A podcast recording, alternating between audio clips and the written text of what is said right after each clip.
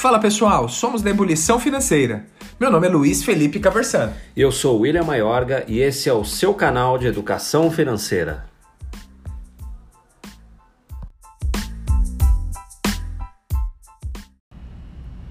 Fala pessoal, Ebulição Financeira no ar. Seu canal de educação financeira. E hoje o assunto vai ser importante. Se liga a vinheta. Mas vai ser dinheiro na mão é vendaval, é isso mesmo, Luiz? Sem um bom instrumento de controle, normalmente é. E é sobre isso que nós falaremos. O foco será a política monetária nacional e os seus instrumentos. Fazendo um paralelo, trazendo para a realidade, a dona de casa tem uma folhinha ali que ela anota o que entrou, o que saiu. As pessoas mais modernas, quem está estudando para certificação, normalmente tem uma planilha de Excel que coloca as suas entradas e as suas saídas. E o governo, como ele faz isso? Através da política monetária e os seus três instrumentos: o depósito compulsório, a operação de redesconto e, open, e o open market. Existe um quarto que é a própria taxa Selic, que vocês perceberam no último, na, no último áudio, na última gravação. Como é feito isso? Com o aumento ou a diminuição da Selic, o poder de compra da população aumenta ou diminui. Então, é uma outra forma de um equilíbrio. Mas vamos, Will, falar sobre esses três instrumentos que são tão comuns aí no dia a dia. Então vamos começar falando de depósito compulsório, né? Já houve o barulhinho aí da caixa registradora, depósito compulsório. O que, que é o depósito compulsório? Vamos focar nele. Representa uma parcela de tudo que é depositado nos bancos. Então vamos imaginar o seguinte: você tem o seu dinheirinho, você deposita o dinheiro em qualquer banco, qualquer instituição financeira. Tem um monte de gente que deposita. Uma parcela desse dinheiro que você depositou, obrigatoriamente tem que ser depositada no caixa do Banco Central. Como assim, William? Não entendi. Então vamos imaginar, vou pegar o exemplo do Luiz aí, que você é um homem muito rico, não é, Luiz? Dizem as más línguas. Então, Luiz tem muito dinheiro, muito rico de saúde, ele depositou um milhão de reais na sua conta corrente. Desse um milhão de reais que ele depositou na conta corrente dele, uma parcela os bancos são obrigados a depositar no caixa do Banco Central. Mas por que isso, William? Porque senão os bancos vão emprestar. A gente sabe que o banco fomenta muito crédito e ele acaba emprestando. Então tem uma parcelinha do depósito à vista, que é o que está na conta corrente, que vai para o caixa do Banco Central.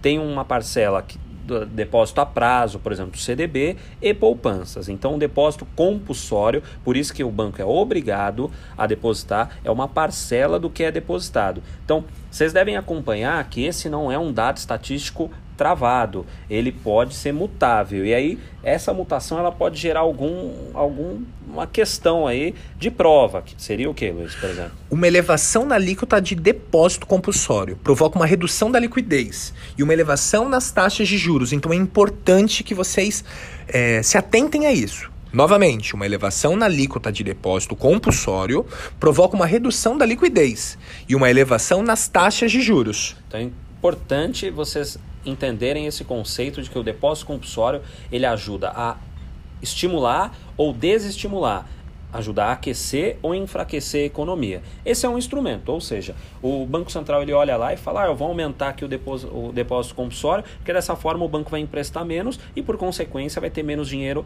em circulação. Outra forma é a operação de redesconto. O que é o redesconto? É o empréstimo que o Banco Central faz para as instituições financeiras. Poxa, mas você e o Luiz disseram um negócio falado de CDI, que é um banco emprestando para outro, e aí o DI ele remunera também um monte de fundo, um monte de ativo de renda fixa. Sim, só que quando um banco não consegue pegar dinheiro emprestado com outro, ele vai lá no caixa do Banco Central, bater na porta, fala: Ó, me empresta um dinheirinho aí, Banco Central. O Banco Central empresta ou não é uma forma de também controlar a moeda. Porque se o Banco Central quer colocar dinheiro em circulação, ele oferece empréstimos mais baratos do que o Luiz, do que um banco. Vamos imaginar, o Luiz é um banco. Aí eu chego para o Luiz e vou pegar dinheiro emprestado com o Luiz, que é um banco. Qual que é o nome dessa operação, Luiz? Ai, o Luiz travou, gente. É CDI. Eu não tava esperando que você perguntasse a CDI, pô. Onde você tá? Luiz, volta!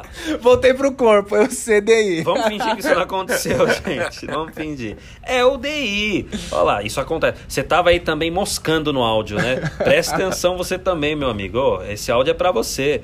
Pô, é o DI. Agora, se eu for no Banco Central e o Banco Central me emprestar mais barato, é melhor. Então, redesconto é o empréstimo do Banco Central que ele pode fazer mais barato para estimular ou ele pode deixar mais caro porque ele não quer estimular a economia. E por último, desses três, o Luiz complementou com um quarto, tem o Open Marketing, que é o mercado aberto. O que é o mercado aberto ou Open Marketing? É o governo comprando ou vendendo títulos públicos federais. Então o Bacen ele faz o que? Ele coloca título para vender. Se ele está vendendo título, ele quer tirar ou colocar dinheiro na economia. Vamos lá, se eu estou vendendo algo para você, você vai me entregar o seu dinheiro. Então eu estou tirando dinheiro de circulação. Para você se sentir estimulado, eu coloco uma taxa de remuneração melhor. Eu falo pro o governo não fala para você, ó, se você comprar esse título, ao invés de te pagar a Selic, eu te pago o Selic mais um prêmio. E o contrário também acontece. O governo não pode entrar comprando. Então ele vai lá na porta do banco, bate na porta e fala: Quer vender título? Aí o banco fala: Não, não quero vender títulos, mas eu vou pagar mais do que você quer. Ah, então eu quero. Quando o governo compra os títulos do banco, ele está dando dinheiro para o banco. E se o banco tem dinheiro no caixa, ele faz o quê? Ele empresta. Eu não vou nem perguntar para o Luiz, porque pode ser que ele ainda não tenha voltado. né? eu tô, agora eu tô ativo. Tá, então vamos lá. Então, se tem um movimento desse, o que, que acontece? Ele quer colocar dinheiro na economia. Então, quando o Bacen entra comprando títulos, ele coloca dinheiro. Quando ele entra vendendo, ele tira dinheiro. Então, percebam que são instrumentos de controle de entrada ou saída da moeda de circulação. E aí você tem algumas consequências, né? Mas vamos fazer assim, vamos fazer meio que um jogo do milhão, Luiz. O que, que você acha? Vamos fazer um joguinho do milhão aqui? Eu adoro disputa. Ah, Bora então lá? Vamos lá. Vamos lá. Então vamos, vamos ver se. Vamos para a primeira rodada de perguntas que o computador está processando. Valendo mil reais, aí vem a primeira pergunta. Valendo milhão? Um, mil reais. Milão? Milão, milão, milão, milão, Ah, milão, milão, não, milão. não, Pode mas- mandar. Manda. Será? Então vamos Agora lá. eu vou acertar. Então vamos imaginar o seguinte: o governo ele decidiu aumentar o depósito compulsório. O que, que ele faz com a quantidade de moeda? Ele aumenta ou ele reduz? Ele reduz. Ele reduz? Exatamente, ele reduz. Você tem certeza? Ele reduz. Certeza. E você que está ouvindo aí, você também concorda com o Luiz? E você, Silvio, você concorda? Certa resposta. Olha, acertou! Tá aí Tô ligado, sim, rapaz. Olha, tem até o Silvio aqui. Que moral, hein? Vamos, ver. lá, vamos continuar. Vamos imaginar o seguinte. Olha, voltou. Vamos para a segunda rodada de perguntas, com a pergunta valendo 10 mil reais. Vamos 10 lá. mil reais? Eu vou dificultar então. Vamos lá. Se o governo vende títulos públicos federais, então se ele vendeu o título, ele está tirando moeda de circulação. O que, que acontece com o PIB? Reduz o PIB. Reduz o PIB? Exatamente. Hum. Tenho certeza disso. Essa você pode certeza? perguntar. Então eu vou fazer o Silvio nesse caso. Certa resposta. não, eu não vou trazer o Silvio, não. Vamos mais uma pergunta, Lu? Agora a última. Agora vamos para o Arrisca Tudo. A última pergunta valendo um milhão de reais. Vamos imaginar o seguinte: o governo ele reduz a taxa do redesconto, ou seja, ele vai emprestar dinheiro mais barato. Se ele vai emprestar dinheiro mais barato, ele está colocando dinheiro em circulação. O que, que acontece com a inflação nesse momento? Ela aumenta. Pô, tá valendo um milhão de reais, Luiz. Pô, eu não preciso da ajuda dos universitários, eu não preciso de nada disso. Você tem certeza? Está certo disso? Posso perguntar? Estou, estou. Ixi, meu Jesus amado. Então, vamos voltar. Qual que era a pergunta mesmo? Se você reduzisse o governo, acabar influenciando as taxas e tudo mais e reduzindo o que acontece com a inflação. E eu disse, Tá, então com seu certeza, compra título público federal, ele está colocando dinheiro em circulação e você diz que ele aumenta a inflação, é eu isso? tenho certeza Então, disso. Ganhou um milhão de reais, certa resposta. É, parabéns, Luiz. Então, essas são as dicas que nós temos, né? Você quer complementar com alguma coisa, Luiz? Sim, porque todas as vezes que os juros aumentam, impactam na atividade econômica, no PIB. Aproveitando essa sua fala, toda essa sua preparação. Com, cena- com cenário de juros alto, o crédito fica mais caro. Ou seja, o custo do dinheiro, o valor que o cliente vai pagar é maior.